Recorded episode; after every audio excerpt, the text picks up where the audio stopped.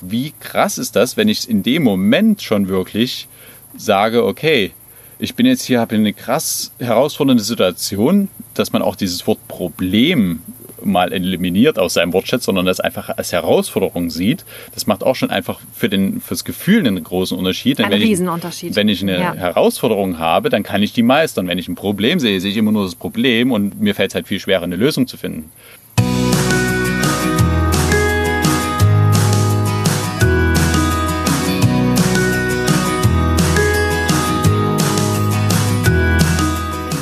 Hallo und herzlich willkommen zu deinem Lieblingspodcast Beautiful Commitment Bewege etwas mit Caro und Steffi.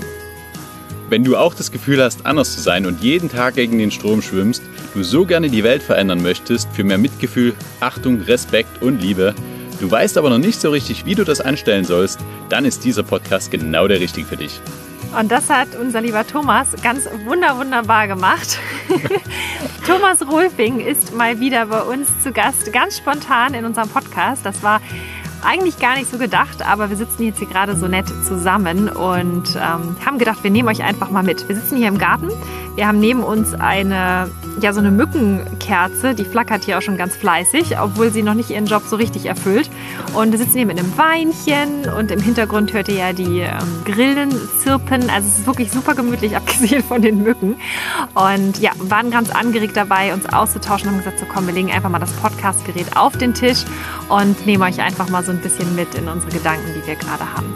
Und für alle, die Thomas noch nicht kennen, hast du Lust, noch ein, zwei Worte zu dir zu sagen? Du warst ja schon bei uns im Podcast. Genau, im März ist die Podcast-Folge ja online gegangen mit mir. Und ja, ich bin Thomas Rolfing, wohne in der Nähe von Frankfurt am Main, bin Mitte 30 und Filmemacher, würde ich sagen, ist so die Haupttätigkeit. Und wobei es jetzt eigentlich Richtung Unternehmer letzten Endes geht. Also veganer Unternehmer, um die vegane Bewegung voranzubringen. Habe auch eine Ernährungscoach-Ausbildung und bin jetzt halt gerade dabei, meinen ersten Dokumentarfilm, da das Crowdfunding vorzubereiten, was dann im Oktober stattfindet.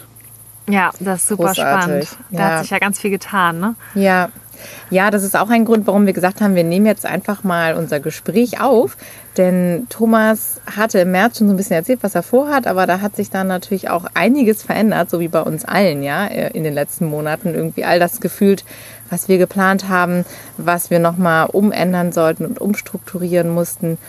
Und deshalb ist es so spannend äh, und wir haben uns eben gerade darüber ausgetauscht und was uns so sehr auch mit Thomas verbindet, ist, im Prinzip die Vision und wie wir darüber nachdenken, was wir gerne tun möchten in der Zukunft und wie wir vor allen Dingen das Thema Veganismus eben nach vorne bringen möchten und da auch eigentlich die gleiche Vision haben.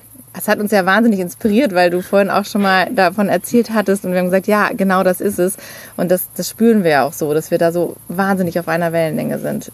Ja, letztlich sehe ich eine Welt, die tierleidfrei ist, also die wirklich vegan ist. Und das ist eigentlich nicht so ein Ding, was man sich heute irgendwie noch gar nicht vorstellen kann, sondern wie wäre es, wenn wir halt einfach allen Lebewesen, die es auf der Erde gibt, einfach, ja, wie es bei euch im Introtext halt schon steht, ne, mit Mitgefühl, Achtung, Respekt und Liebe gegenübertreten, dass wir halt keine Lebewesen mehr töten müssen für irgendwelche Lebensmittel, für, für Sachen und für alles Mögliche, wofür sie heute verwendet werden. Und wenn halt irgendwie die Bauernhöfe und die ganzen Massentierhaltungsbetriebe, wenn die einfach zu ja, letztlich Museen werden, um an dieses Leid zurückzuerinnern, wenn die Tiere und die Lebens die ja, Bauernhöfe, wo die gelebt haben, zu Lebenshöfen werden, wo sie dann zu Begegnungsstätten werden, wo man einfach die heutigen Nutztiere in Anführungsstrichen wirklich so den begegnen kann, wie man und sie so lieben kann, wie man die Haustiere heutzutage liebt und da einfach keinen Unterschied mehr macht. Und wenn man sich dann noch vorstellt, wie viel Landfläche dann frei wird, dann kann halt die Natur wieder, bekommt wieder mehr Raum, der Regenwald kann wieder sprießen und es kann wieder viel mehr Lebensmittel angebaut werden, sodass wir halt auch die 900 Millionen Hungernden auf der Welt, die wir haben, einfach wieder mit Lebensmitteln versorgen können ohne Probleme. Und genauso wie der Regenwald sprießen kann, kann dann halt auch unsere Gesundheit wieder sprießen, weil wir halt einfach nicht mehr diese ganzen ungesunden Sachen in uns hineinstopfen und äh, eine vollwertige und gesunde vegane Ernährung jeden Tag leben können. Und das trotzdem und gleichzeitig natürlich mit einem sehr hohem Maß an Genuss und viel höher, als man es noch jetzt heute lebt, weil man halt einfach nur weiß, okay, man stirbt davon halt nicht irgendwie mit 50 am Herzinfarkt oder bekommt dann irgendwie Brustkrebs, Prostatakrebs oder irgendwie Diabetes Typ 2, äh, wie es meinem Großcousin ergangen ist. Der war zwar 86, aber er hat halt Diabetes Typ 2 gehabt und er war halt mental einfach mega fit noch. Und wenn er nicht dieses Diabetes Typ 2 gehabt hat, die letzten 20 Jahre in seinem Leben, dadurch halt er einfach immer kaum noch laufen konnte und irgendwann halt sein Bein von den Zehenspitzen her abgestorben ist, einfach oh, wow. wirklich. Und er dadurch halt dann einfach äh, wirklich dran gestorben ist an, dem Diabet an den Folgen von Diabetes Typ 2. Mental war der halt so fit, äh, der könnte heute noch leben und würde wahrscheinlich 100 werden. Und diese Vorstellung, vielleicht das gleiche Schicksal zu erleben und dann halt einfach zu früh zu sterben wegen irgendwelchen unnötigen Sachen oder die letzten 20 Jahre zum Arzt zu rennen, wie ich es von so vielen kenne, die schon äh, höheren Alter sind und von einem Rezept zum nächsten rennen. Das, das muss halt einfach nicht sein. Und wie schön wäre es, wenn wir halt einfach gesund alt werden können, wirklich. Und mhm. das ist so das Ding, wofür ich letzten Endes jetzt hier antrete und da die so eine Weltveränderungsmaschine, könnte man fast sagen, mir zum Ziel gesetzt habe, um diese Aufklärung, also für mich ist es eine Art wirklich zweite Aufklärung, denn das Wissen muss einfach zu den Menschen gelangen und das muss halt immer wieder zu den Menschen gelangen, damit sie halt irgendwann äh, dahinter kommen und das verstehen und für sich annehmen und das akzeptieren für sich, aber halt auch den großen Vorteil darin sehen, für sich selbst und halt für die Natur und für die Tiere. Und diese Lebensveränderungsmaschine halt in Gang zu bringen, da bin ich, geht's jetzt halt gerade los, kann man sagen. Ja. Mhm. Und das ist halt das Ding, dass ich jetzt halt nicht mehr allein unterwegs bin, sondern mit meinem besten Freund Olli schon seit Mai äh, Seite an Seite die ganze Sache voranbringe. Und wir jetzt halt auch dabei sind, wirklich ein Team aufzubauen. Und das sogar, obwohl wir noch keine einzigen finanziellen Mittel dafür haben. Auch Olli ist noch dabei, genauso wie ich. Also ich kann von dem, was ich momentan irgendwie ein bisschen an Aufträgen mache, gerade mal meine Krankenversicherung bezahlen. Und ansonsten äh, ist es halt alles wirklich noch mit dem Ziel jetzt Crowdfunding und dann äh, hat man auch ein bisschen was zum Leben und kann halt aber das ganze Ding so ins Rollen bringen, dass man halt auch wirklich direkt ein Team aufbauen kann, mit dem man halt die Sache voranbringt. Und das Crowdfunding, das zielt dann auch darauf ab, letztendlich die komplette Filmproduktion auch genau. zu finanzieren. Also beziehungsweise der Film ist ja schon gedreht. Oh, bei uns ist eine Eule. Oh, oh schön. Wow. Ganz leise. Katze nicht. Ja, Wahnsinn. Okay, also wir sitzen hier wirklich mitten in der Natur. Und es ist gerade eine kleine Eule über uns hinweggeflogen. Also, okay, wo war ich stehen geblieben? Erstmal wieder zurück zum Thema. Ah, das Crowdfunding. Oh Gott, sorry, Leute das Crowdfunding, genau, das ist ja letztendlich das, worauf es abzielt, dass letztendlich das komplette Filmmaterial, was du gesammelt hast, du warst ja letztes Jahr mit Lars in den USA und hast da ja wirklich ganz spannende Sachen gefilmt, dass das wirklich zu einem tollen Aufklärungsdokumentarfilm wird und der muss ja natürlich äh, unter die Leute, ne? Ja. Genau, also wir waren, wie du es schon sagtest, in den USA, haben über 20 Interviews mitgebracht mit Ernährungsmedizinern, mit ehemaligen Betroffenen und ehemalig ist wirklich ehemalig, weil die halt einfach ihre Krankheiten mit einer vollwertig pflanzlichen Ernährung geheilt haben. Also Paul hat seinen Herzinfarkt mit drei fast verschlossenen Arterien geheilt. Eine war zu 100 Prozent verschlossen. Der Jim hat seinen Diabetes Typ 2 und Bluthochdruck geheilt und noch ganz andere krasse Sachen. Dann die Katie hat eine unheilbare genetische Bindegewebsschwäche und hatte übelste Schmerzen beim Laufen. Hat sich schon, wenn sie auf dem Parkplatz war und dann bis zum Supermarkt gehen musste, hat, ist ihr schon super schwer gefallen. Die hat von heute auf morgen umgestellt. Nach 14 Tagen hat sie auf einmal gedacht, da konnte sie komplett am anderen Ende vom Parkplatz das Auto abstellen und hat überhaupt kein Problem zum Supermarkt zu laufen. Also die hatten so einen krassen Lebensqualitätsgewinn bekommen, dadurch, dass sie umgestellt hat. Und das, obwohl sie eine genetisch unheilbare Krankheit hat, aber trotzdem bringt es halt einfach was. Mhm, ja. Wahnsinn. Mhm. Wir haben es ja gerade schon gesagt, also was du eben sagtest, diese Veränderungsmaschine, die du hast, ist ja dann dein Dokumentarfilm auch, mit dem du das bewegen willst. Hast du bei diesen ganzen spannenden Menschen, die du gerade erwähnt hast, eine, ja, so eine rote Linie kennengelernt oder erfahren, wo du sagst, so, das ist so was, was bei denen echt die Veränderung in Gang gebracht hat? Weil diese Welt, die du eben beschrieben hast, ist ja wunderschön und man fragt sich so, wieso machen das nicht alle Menschen? Und dann merkt man ja, wenn man in unsere Gesellschaft guckt, die wenigsten tun das so. Und die Leute haben ja tatsächlich offensichtlich ihre Gewohnheiten geändert über die Ernährung und haben dann unfassbare Resultate erzielt. Also kannst du das an irgendwas festmachen? Also ich würde sagen, meist häufig war der Schmerz groß genug den sie hatten. Also bei dem Jim beispielsweise, was ich gerade gesagt habe, innerhalb von 14 Tagen Diabetes Typ 2 geheilt und Bluthochdruck, der hat halt einfach fünf Jahre massivste Einschränkungen gehabt. Ähm, nachdem er einen Krankenhauskeim gehabt hatte, ähm, hat er halt ein Jahr gebraucht, bis er wieder nach, sich von den ganzen 26 OPs und, und so weiter erholt hat. 26. 26 OPs in 23 Tagen, genau. Mit Vollnarkose. Ja, genau. Und dann ihm haben, sie haben ihn, 26 OPs an 23 Tagen? ja.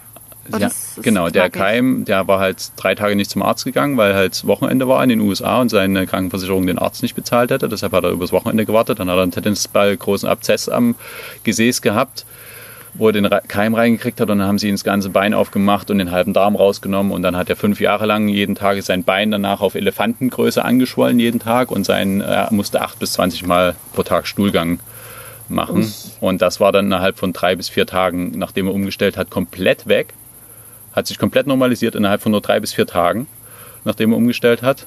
Und sein Diabetes war nach äh, Di- Diabetes Typ 2 war nach Tag 10 weg und der Bluthochdruck war nach Tag 14 weg. Und das alles nur, weil auf YouTube Autoplay angestellt war und er ein Video von Dr. McDougall gesehen hat mit dem Titel Warum die Amerikaner krank sind. Das hat, ist durch Zufall angesprochen, obwohl er sich sowas sonst nie anguckt, durch Zufall in Anführungsstrichen. Guckt sich ja der Durchschnittsdeutsche auch nicht an, ne? Nee, genau. Es, hat durch, äh, es wurde halt abgespielt und dann hat er sich das angehört und es hat auf einmal alles für ihn glasklar Sinn gemacht und er hat einfach so ein Leid gehabt, weil er war auch berufsunfähig und durch, konnte durch seine Arthrose in den Händen halt seine Pinsel nicht mehr halten. Und er war halt ein übelster Künstler, der hat Deckenstuckgemälde und sowas gemalt und konnte das halt alles nicht mehr. Und das war halt wirklich so dieses Ding, der Schmerz war bei vielen wirklich groß, zu groß und dann war es halt einfach für sie, okay, ich mache alles. Oder sie sind halt relativ jung noch gewesen, wie die Katie, die halt Anfang 20 oder Ende, und nee, so war, da war, als wir sie interviewt haben, war sie Anfang 20, aber als sie umgestellt hat, war sie 16 oder sowas. Das waren halt relativ jung. Also viele junge Menschen stellen ja auch einfach um, weil sie halt erkennen, okay, es bringt halt so viel für die Tiere, für die eigene Gesundheit und so. Und glaubst du, dass diese Informationen, weil du eben sagtest, er hat dieses Video durch Zufall gesehen, dass diese Informationen auch einfach noch nicht weit genug verbreitet sind? Definitiv. Also als wir vegan geworden sind, also meine Frau Gera und ich, vor vier Jahren war es ja auch so. Ich meine, wir sind durch mehr oder weniger durch so verschiedene Schritte ging es dann immer mehr in die Richtung. Aber eigentlich, ich meine, die Mainstream-Medien kommen langsam dahin, dass sie immer mal ein bisschen wieder darüber berichten, aber es wird halt einfach nicht groß darüber berichtet. Also ich wurde die Tage auch gefragt, ja, was würdest du machen, wenn du jetzt äh, in der Regierung wärst und dann als Veganer und wie würdest du vorgehen? Du kannst ja jetzt auch nicht äh, von heute auf morgen alle Tiere freilassen, so nach dem Motto. Und, aber dann müssten man halt einfach groß angelegte Aufklärungskampagnen starten und rund um die Uhr über alles berichten, was halt da Sache ist. Letzten Endes so eine Art, wie, nach, wie es nach dem Zweiten Weltkrieg war, wo halt einfach erstmal aufgeklärt wurde über das, was da halt passiert ist. Was halt einfach die Leute vielleicht nie wussten. Und das sehe ich halt schon so, dass da halt einfach wirklich also es fehlt einfach noch massiv Aufklärung. Und ich meine, wie viele vegane Filme haben wir in Deutschland, die deutsch produziert sind pro Jahr? Also Mark Pirschel hat dieses Jahr Hofbutenland rausgebracht. Aber ansonsten gibt es da Ist nicht nicht, viel. viel, was Ja, in Deutschland produziert ist. absolut. Und das ist halt auch nochmal, was wir auch machen wollen. Wir waren in den USA, klar, aber es wird ja auch What the Hells und Fox Over Knives, die ganzen Dokumentationen, wäre ja immer so angesehen, okay, das war ja in den USA weit und weg. so und so weit Ja, weg ja. und die Amerikaner mit ihrem McDonalds, die ernähren Die sich eh so ne? schlecht und so. Und aber wirklich diesen, diesen Switch hinzukriegen, was wir machen wollen, ist ja dieses Wissen von da drüben hier nach Deutschland zu holen, in Anführungsstrichen, und dann das auch auch auf Deutschland noch zu beziehen. Also wir wollen in Deutschland halt auch noch ein paar Interviews führen und dann halt wirklich diese Brücke schlagen zur deutschen Ernährung. Ja, es ist ja auch so ein psychologischer Effekt. Ne? Also man neigt ja grundsätzlich sowieso immer dazu, die Verantwortung, die Schuld auf andere zu übertragen. Ich selber bin ja perfekt und alle anderen machen ja irgendwas falsch. Und das ist ja auch wieder so ein Phänomen. Deswegen ist es definitiv noch eine Marktlücke, dass wir einfach mehr deutsche Filme brauchen in dieser Richtung, damit die Menschen einfach begreifen, ach ja, in Deutschland ist es auch so. Und ähm, mir ist noch mal eine Sache eingefallen gerade. Da habe ich nämlich auch noch mal eine Frage zu, wie du das siehst. Ähm, und zwar, ich habe eine ähm, etwas weitere Bekannte und die wollte sich so gerne mal wieder mit mir treffen. Und jetzt ist es ja so, dass wir ja echt gut durchgetaktet sind. Und die sagte dann so, ja, ach und Steffi, dann kommst du vorbei und dann grillen wir schön. Und ähm, dann haben wir eine schöne Zeit und quatschen so ein bisschen. Und dann denke ich dann immer so, hm, naja, okay, ich weiß gar nicht, wann ich das unterbringen soll, weil ich mir halt auch schon vorstellen kann, in welche Richtung das letztendlich geht. Und dann habe ich halt auch nur gesagt, du pass mal auf, wir sind hier vegan unterwegs. Sie wollte sich noch mit einer anderen Freundin mit mir treffen, die ist auch vegan. Und äh, um dann einfach mal wieder so ein bisschen zu quatschen. Und ähm, da habe ich nur gesagt, du lass uns doch mal Folgendes machen, lass uns doch irgendwie zusammen zum Lunchen gehen. Bei uns in der Hut hat ein neuer veganer Asiate aufgemacht, dann können wir den direkt mal supporten und dann können wir doch dorthin gehen. So. Und dann hatte sie mir eine Nachricht geschickt, eine Sprachnachricht per WhatsApp und sagte dann so, ja, Steffi, du, also das ist ja gar nichts für mich, weil, ähm, also weißt du, ich bin halt schon eher so eine Genießerin und das ist mir halt schon wichtig, wenn man essen geht, dass man halt, das muss halt auch alles schmecken und so. und insofern würde ich das halt irgendwie viel schöner finden, wenn wir das dann irgendwie gemütlich bei mir machen, so in die Richtung. Also lange Rede, kurzer Sinn. Ich habe ja dann entsprechend auch geantwortet, habe auch gesagt, Mensch, vielleicht wäre das mal was Neues und glaub mir, äh, es ist nicht langweilig langweilig, weil du wirst dich wundern, auch ich bin eine Genießerin und ich habe noch nie so bunt und abwechslungsreich gegessen, seitdem ich vegan bin. Ja, und äh, ganz ehrlich, sich ein Stück Fleisch auf den Grill zu packen, das hat mit Genießen eigentlich nichts zu tun. Das ist auch keine Kochkunst. Ja, also das ist ähm, nochmal eine ganz andere Sache. Aber das ist halt auch so ein Punkt. Wie siehst du das? Ich meine, es ist ja immer noch äh, dieses, dieses typische Phänomen, vegan schmeckt nicht. Ich habe dann auch wirklich zu ihr gesagt, ich sage, du, vegane Ernährung ist ein bisschen mehr als ein Salatblatt und Tofu, ne? Also es ist, also insofern, aber das ist einfach immer noch so in diesen Köpfen drin. Meinst du, dass das auch unglaublich wichtig ist, dass man, dass wir da auch immer noch wieder drüber sprechen? Äh, Caro und ich, wir haben ja auch in der letzten Podcast-Folge drüber gesprochen, du musst das Rad nicht neu erfinden. Und da haben wir auch gesagt, okay, vegane Kochbücher und so. Wenn ich jetzt sagen würde, hey, lass uns ein neues veganes Kochbuch schreiben, dann wäre der erste Gedanke des durchschnittlichen Veganers wahrscheinlich, ja, wir haben doch schon so viele vegane Kochbücher. Glaubst du, wir haben genug vegane Kochbücher?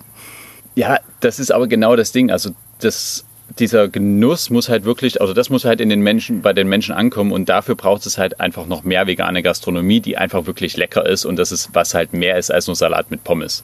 Wie mhm. es halt, äh, ich meine, wir kennen sie alle als Veganer. Wir gehen, sind irgendwo, wo es ein bisschen ländlicher ist und du gehst da ins Restaurant, was gut bürgerlich ist da kriegst du meistens irgendwelches vor Öl triefendes Grillgemüse und vielleicht ein paar Kartoffeln dazu und dann war's das. Es geht halt einfach besser. Das ist, glaube ich, ein längerer Prozess, wirklich da die Gastronomie hinzu, dass die den Weg dahin wirklich äh, bekommt. Dass es halt wirklich für einfach alle Menschen irgendwo in mehr oder weniger halbwegs Reichweite mhm. ein vernünftiges veganes Gericht äh, gibt, auch in einem Restaurant. Aber mhm. wenn du jetzt zum Beispiel so ein Restaurant hast, ich habe ja jetzt einen konkreten Vorschlag gemacht ja. und die betreffende Person selber ist, kann ja nochmal an der Stelle sagen, auch selber sehr stark übergewichtig, würde ich jetzt auch behaupten und ähm, ist ja auch alles nicht schlimm, aber das ist ja auch, man sagt ja auch, auch entsprechend, auch ernährungsbedingt kann das ja tatsächlich auch das Ganze noch ja, verstärken, sag ich mal. Es ist doch schon krass, dass wenn man aber sagt, so, hey, da gibt es was, probier das doch mal aus und die Leute sagen so, nee, ich will das aber nicht. Weißt du? Ja, das Thema mit der Veränderung ist halt so groß. Ne? Das ist ja das, was wir immer wieder merken, wenn Menschen aus ihrer Komfortzone heraus sollen, dann muss der Schmerz, was du eben sagtest, halt genau. halt extrem groß sein, damit du wirklich etwas veränderst. Ja. Und das ist ja das, was, was für uns ja oft auch so unverständlich ist, weil wenn du diesen Schritt einmal gemacht hast, so wie wir drei ja jetzt ihn alle getan haben, und du nach hinten guckst, dann denkst du dir immer so, wieso wieso stellen die sich alle so an? Das ist doch so geil. Wieso verstehen die das nicht? Und wieso machen die nicht einmal diesen Schritt da raus? Und dann sieht man nämlich, was da noch alles so kommt und wie geil das ist. Aber wenn du da drin sitzt, dann hast du noch nicht diesen Blick dafür. Und das ist auch das, was du eben so ein bisschen sagst mit Unternehmertum. Und ich musste auch gerade dran denken, ich habe das heute wieder gehört, diesen Spruch, das Leben wird nach vorne gelebt, aber du verstehst es eigentlich immer erst, wenn du nach hinten guckst oder ja. irgendwie so in die Richtung. Ja. Und das ist halt genau der Punkt wieder, dass, dass Menschen sich immer wieder nicht trauen, etwas zu verändern, auch wenn sie schon Probleme haben, was du auch gerade sagtest über diese äh, Bekannte da. Aber die Connection hat sie, glaube ich, gar nicht, dass es was damit zu tun hat. Genau, das ist ja das Problem. Genau, also du musst erstmal, das ist ja ein krass langer Prozess bei Menschen, erstmal zu verstehen, was könnte mir überhaupt helfen. Mhm. Dann brauchst du die Fakten, die Informationen und dann musst du auch wirklich dieses Interesse haben, das umzusetzen. Und so viele Menschen haben dann auch das ganze Wissen, und dann fehlt aber immer noch der Schritt, wo sie es umsetzen. Und das ist so faszinierend. Das sind all diese Schritte, die da so mit reinspielen, die diesen Prozess so hemmen. Ein Fall, den ich in die Richtung kenne, ist auch, da ist eine Frau, die hat stark Übergewicht und hat massivst Probleme immer wieder mit Entzündungen im Bein.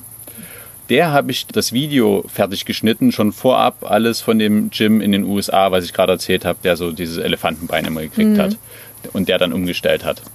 Habe ich fertig geschnitten, ich habe dir den Link geschickt und sie hat sich monatelang nicht angeguckt und dann hat sie irgendwie einmal draufgeklickt und dann hat sie irgendwie sich fünf Minuten angeguckt. Das siehst du ja alles bei YouTube in den Analytics, wie viel sie angeguckt wurde. Das steht davor, dass ihr Bein amputiert wird, weil sie Entzündungen hat ist da drin. krass. Und da Ja. war es halt so, ja, der nächste Krankenhausbesuch äh, kann es halt sein, dass das Bein weg muss. Und sie guckt sich dieses Video nicht an, wo man sich halt dann wirklich fragt, okay, wo ist das Problem? Wie groß muss der Schmerz noch werden? Ja, wie groß muss der Das, Schmerz ist, das sein? sind wie diese, die Raucher, wo du ja schon siehst, die sitzen vorm Krankenhaus, haben schon beide Beine amputiert und sitzen da noch und rauchen noch mal eine. Und das war so spannend. Nia Bernard hat beispielsweise gesagt, dass es sich vom Rauchen, das Rauchen abzugewöhnen, war für ihn schwerer, als auf vegan umzustellen. Okay. Hm. Ja. Und was ich noch sagen wollte, zu diesen, okay, dieses Leben im, im Rückblick dann zu betrachten, das ist halt wirklich immer so die Sache, wie sehe ich äh, Ereignisse in meinem Leben? Sehe ich den Vorteil oder den, den Mehrwert in der Situation oder betrachte ich immer nur das Negative? Und das ist so ein riesiger Unterschied.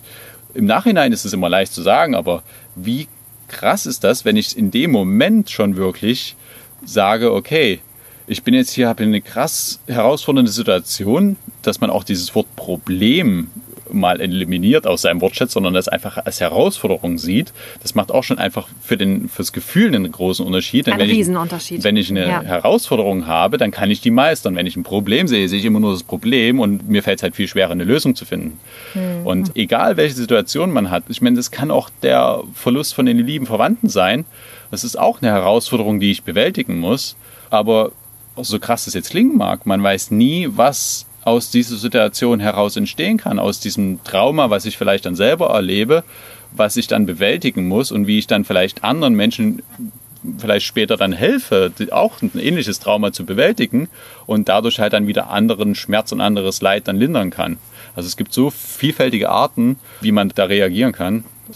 Ja, ganz grundsätzlich auch die Denkweise über solche Probleme oder Herausforderungen, ne? dass man halt sagt, okay, da kommt jetzt gerade ein Hindernis in meinem Leben, aber ich habe die Möglichkeit, das zu überwinden. Und ich glaube, wie du schon gesagt hast, wenn man anders darüber nachdenkt, dann ist es ja auch jedes Mal die Chance, daran zu wachsen. Du hast ja jeden Tag so kleine Dinger, wo du denkst, oh, das muss ich machen oder da ist etwas Größeres oder hier habe ich eine Baustelle oder so. Da kommt ja immer wieder was Neues in dein Leben reingespült. Und mittlerweile ist es wirklich so, das gelingt mir auch nicht immer, aber manchmal dauert es ein bisschen und dann denke ich wieder, ah ja, stimmt ja, so funktioniert es, dass man wirklich sagt, oh, da kommt jetzt gerade wieder was, oh, interessant, ich habe jetzt wieder die Chance, was lernen zu dürfen oder ich kann jetzt wieder wachsen.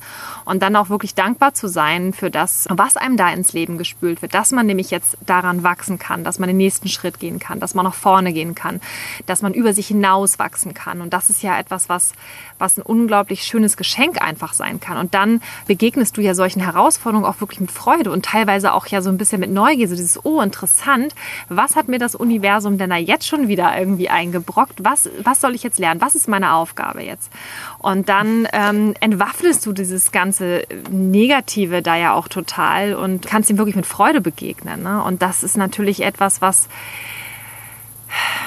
ja schwierig natürlich ist, in die Köpfe von, von Menschen reinzukriegen, die halt selber auch sehr stark in dieser Opferrolle sind, die dann halt zum Beispiel sagen, okay, ich bin kurz davor, dass mir zwei Beine amputiert, wenn ich rauche jetzt doch nochmal eine, weil das Leben hat es ja so schwer mit mir gemeint, ich bin ja ein Opfer und ich kann ja nichts dagegen tun. Also diese Verantwortung komplett abgeben. Und das so in die Köpfe der Menschen zu kriegen. Also wie kriegen wir die Verantwortung letztendlich in diese Menschen rein?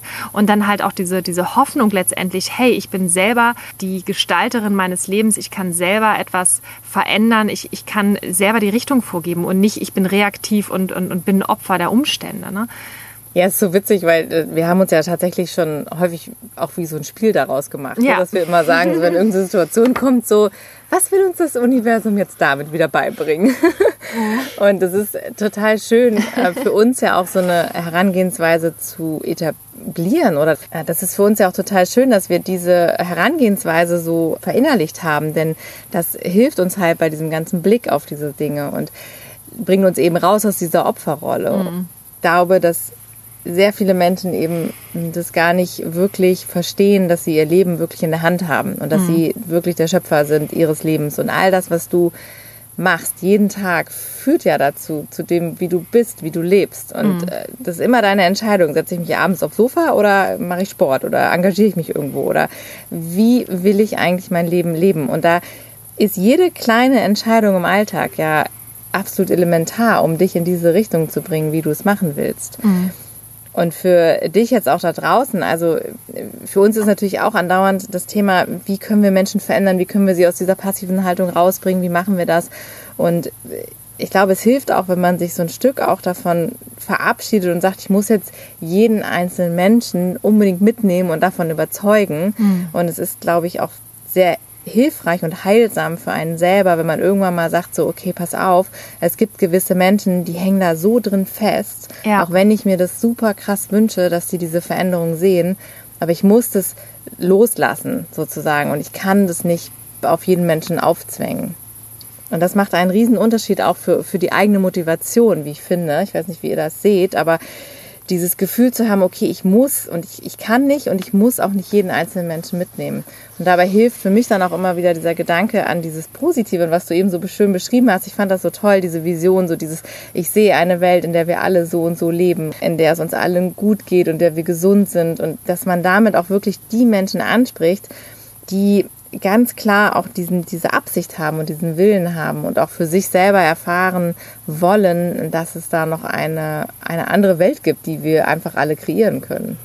Ja, und vor allen Dingen können wir diese Welt halt, wenn wir jetzt alle vorangehen und Vorreiter sind und nicht nur hinterher trotten, halt wirklich aktiv mitgestalten, so wie wir es halt, wie wir uns eine Welt wünschen, wirklich. Mhm. Und wenn wir jetzt anfangen, dann schaffen wir das halt nicht irgendwie erst in 50 bis 70 Jahren, sondern mhm. vielleicht schon in 20 bis 30 Jahren. Und wenn wir uns dann nochmal äh, überlegen, was ich vor uns beschrieben habe, ne, wie viele Menschen zu früh sterben, wie viele Tiere jeden Tag sterben und was dann einfach 50 Jahre Unterschied an Leid weniger ausmachen, ist es einfach mal ein riesiger Unterschied. Und das ist halt einfach unsere Aufgabe in meinen Augen, unsere aller Aufgabe, schon heute dafür zu sorgen, ja, das Leben von morgen schon heute zu leben und von morgen schon heute so zu gestalten, wie wir es halt einfach haben wollen. Ja. Ja, und was du sagst, wir haben ja auch, auch keine Zeit mehr. Also abgesehen von dem Leid, was Menschen und Tiere haben, der Planet wird uns in kürzester Zeit auch irgendwann mal sagen, so geht's halt nicht weiter. Wir beuten den komplett aus. Und da jetzt in diese aktive Phase zu kommen, ist sowas von elementar, dass wir alle realisieren, das ist jetzt das, was benötigt wird, dieses Verantwortung übernehmen. Und das ist ja auch das, worüber Steffi und ich immer wieder sprechen und auch teilweise dann, ja, diese Dringlichkeit sehen. Und dann wird man natürlich auch manchmal wütend oder ist verzweifelt, weil man denkt, so Mensch, es kann doch nicht sein, dass, dass es Menschen gibt, die immer noch nichts tun. Aber das ist auch eine der wichtigsten Erkenntnisse, dass wir realisieren, dass es halt nie alle Menschen sein werden, die diese Veränderung herbeiführen, sondern es gibt immer ein paar wenige, die diese Veränderung vorantreiben werden. Und das ist so wichtig. Und deshalb brauchen wir alle Leute da draußen, die das schon erkannt haben und die Bock haben, was zu verändern, dass sie was machen. Und wie mit deinem Film, das ist so cool, weil es gibt nicht genügend Filme darüber. Es gibt noch nicht genügend Menschen, die das erkannt haben. Es gibt nicht genügend Seminare zu dem Thema. Und wir sehen das ja auch immer, wir, wir, wir können gar nicht genug machen. Wir haben es ja in der letzten Folge auch gerade äh, nochmal gesagt, du musst das Rad nicht neu erfinden. Denn wenn du eine Idee hast, mach es einfach. Wir brauchen jeden Einzelnen da draußen, der seine Vision lebt, der diese Einzigartigkeit lebt und der wirklich den Unterschied macht und so andere Menschen inspiriert, weil wir können es nicht in die Leute reinprügeln. Was mich nochmal interessieren würde jetzt zu deinem Business. Du bietest ja, mal abgesehen jetzt von dem Film, der dann ja fertiggestellt wird, ja auch nach wie vor die Coachings an. Also es wird ja noch ein Gruppencoaching geben, hattest du ja vorhin erzählt. Mit wem arbeitest du da ganz konkret zusammen? Weil das ist ja genau wieder der Punkt. Also nehmen wir jetzt mal diese eine Bekannte, die bräuchte das vielleicht, aber die würde ja gar nicht kommen wollen. Mit wem, mit wem würdest du da zusammenarbeiten? Oder wenn jetzt zum Beispiel auch jemand, der jetzt gerade zuhört, sagt, oh, ich würde es auch gerne machen, aber ich habe halt auch diesen, diesen Frust immer wieder, dass ich versuche, Leute mitzunehmen, die das aber nicht wollen und das frustriert mich total, weil ich weiß, dass genau die das erst recht brauchen. Also welchen Ratschlag würdest du jetzt als Unternehmer den Leuten geben, mit wem sie zusammenarbeiten sollen, dass sie sowohl Ergebnisse erzielen, als auch ein vernünftiges Einkommen produzieren dadurch, weil wir müssen von irgendwas leben, damit wir wirklich in Vollzeit das umsetzen können, diese Vision. Und dass ich aber auch als Unternehmer auch äh, mit Leichtigkeit meinen Job verrichte, weil wir machen das ja nicht nur irgendwie, um die Welt zu verbessern, sondern wir wollen ja auch unser eigenes Leben verbessern. Also es ist ja einfach so, dass wir selber auch, auch das Recht haben, ein glückliches Leben zu führen. Wir haben ein Recht auf Leichtigkeit in unserem Leben. Wie würdest du das jetzt, also wie, wie würdest du vorgehen oder welchen Tipp könntest du jetzt vielleicht den Zuhörern und Zuhörern geben, vorzugehen, wenn sie selber irgendwas gründen wollen, an wen sollen sie sich wenden, wie sollen sie selektieren, sag ich mal, also dass die ganze Nummer einfach erfolgreich wird. Ja, da kann ich euch vielleicht in das, so ein paar Einblicke geben in das Business Coaching, was ich äh, gerade mache beim Robert Gladitz, das Business Lift-Off Training. Und da ist es wirklich, das war wirklich so eine neue Erkenntnis für mich, dass ich halt mit Lieblingskunden zusammenarbeite. Mhm. Da, also das ist wirklich das Stichwort, dass ich mit Menschen zusammenarbeite, mit denen ich wirklich Spaß habe, die wirklich das wollen, dass ich halt, dann, dann ist man auch nicht in diesem, ich verkaufe jetzt hier irgendwas Modus, sondern dann ist es halt eher unterlassene Hilfeleistung, wenn ich es halt denen nicht anbiete. Weil es ja ihnen einfach offensichtlich hilft und sie es auch wollen. Und dann ist es nur noch ein, ich muss die Information, dass es das gibt, den irgendwie auf dem Präsentierteller hinhalten und dann der, der passt, der greift halt dann zu. Und das ist halt dann wieder das Bild dann am Ende auch mit den tiefhängenden Äpfeln, wenn man es jetzt aufs Vegane sieht. Also bei mir beispielsweise, ich werde mich dann auf die konzentrieren, die halt offen sind für das Thema, umstellen wollen, es aber aus welchen Gründen auch immer nicht von alleine hinkriegen. Und die nehme ich dann letzten Endes an die Hand und führe sie dann halt ins vegane Leben hinein. Das, mhm. ist, das ist das Ziel von den Seminaren, was wir dann im Januar anbieten werden. Und das kann ich auch allen anderen nur raten, dass sie wirklich gucken, okay, wer ist mein Lieblingskunde? Also will ich mich auf Frauen spezialisieren? Will ich mich auf äh, Frauen über 50 mit einer bestimmten Krankheit spezialisieren, die, die bestimmte Probleme haben? Mit wem will ich wirklich zusammenarbeiten? Wer, auf wen habe ich Lust überhaupt? Wenn ich wirklich Lust auf die Menschen habe, dann wird zum einen die Qualität meines Angebots entsprechend gut sein, weil ich halt einfach Spaß habe und dann gehe ich halt auch mal die extra Meile und mache auch mal eine halbe Stunde länger Coaching, weil ich einfach merke, okay, die braucht es jetzt halt einfach einfach. Und dann, äh, dann macht es halt Freude und dann denkst du halt nicht mehr irgendwie, okay, ich, eigentlich müsste ich jetzt nochmal 50 Euro mehr nehmen, sondern dann machst du es halt einfach und ja, Lieblingskunden. Überleg dir, mit wem du zusammenarbeiten willst. Ja, auf jeden Fall. Also ein spannendes Thema, was du jetzt immer angesprochen hast, war auch das Thema Verkaufen und dieses, ich müsste eigentlich 50 Euro mehr nehmen, mache ich aber nicht. Das ist ja auch immer so ein Punkt, ne? weil viele haben ja wirklich gute Dienstleistungen, tolle Dinge und trauen sich auch gerade in der Tierrechtsszene immer kein Geld dafür zu nehmen.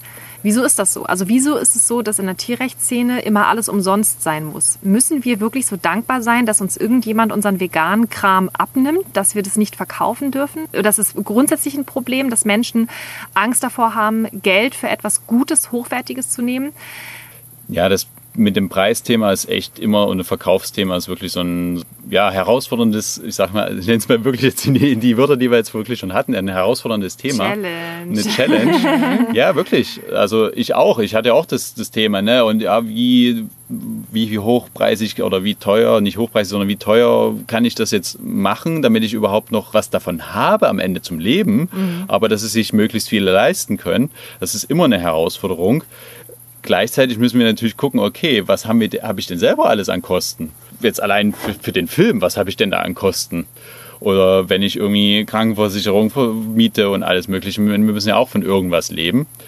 Und gerade was das Verkaufen angeht, ist es natürlich so, dass wenn wir als Unternehmer oder als Dienstleister eine Dienstleistung anbieten wollen, müssen wir als erstes natürlich uns an unsere Kunden denken, aber wir müssen natürlich auch an uns denken. Wie können wir le so leben, dass wir das überhaupt anbieten können?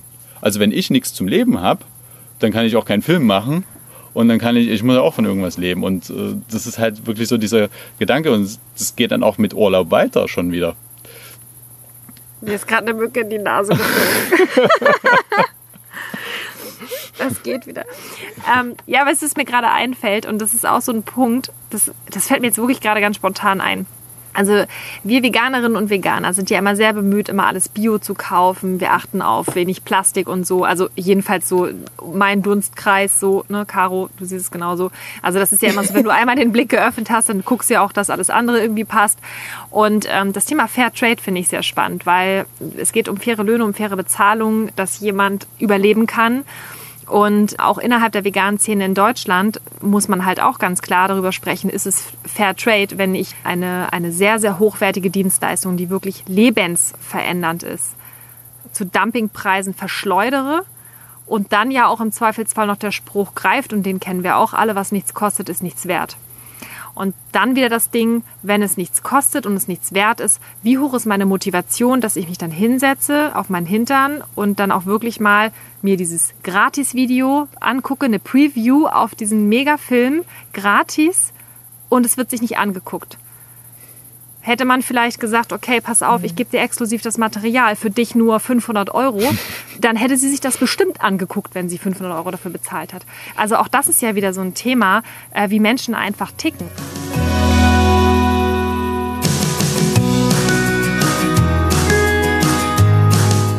Und an dieser Stelle machen wir jetzt einen kleinen Break in unserem Mitternachtsgespräch mit Thomas Rolfing hier im Garten. Und wenn du auch wissen willst, was noch so passiert, welche Tiere wir noch hier sehen und worüber wir uns noch austauschen, dann lad dir auf jeden Fall schon mal die zweite Folge runter.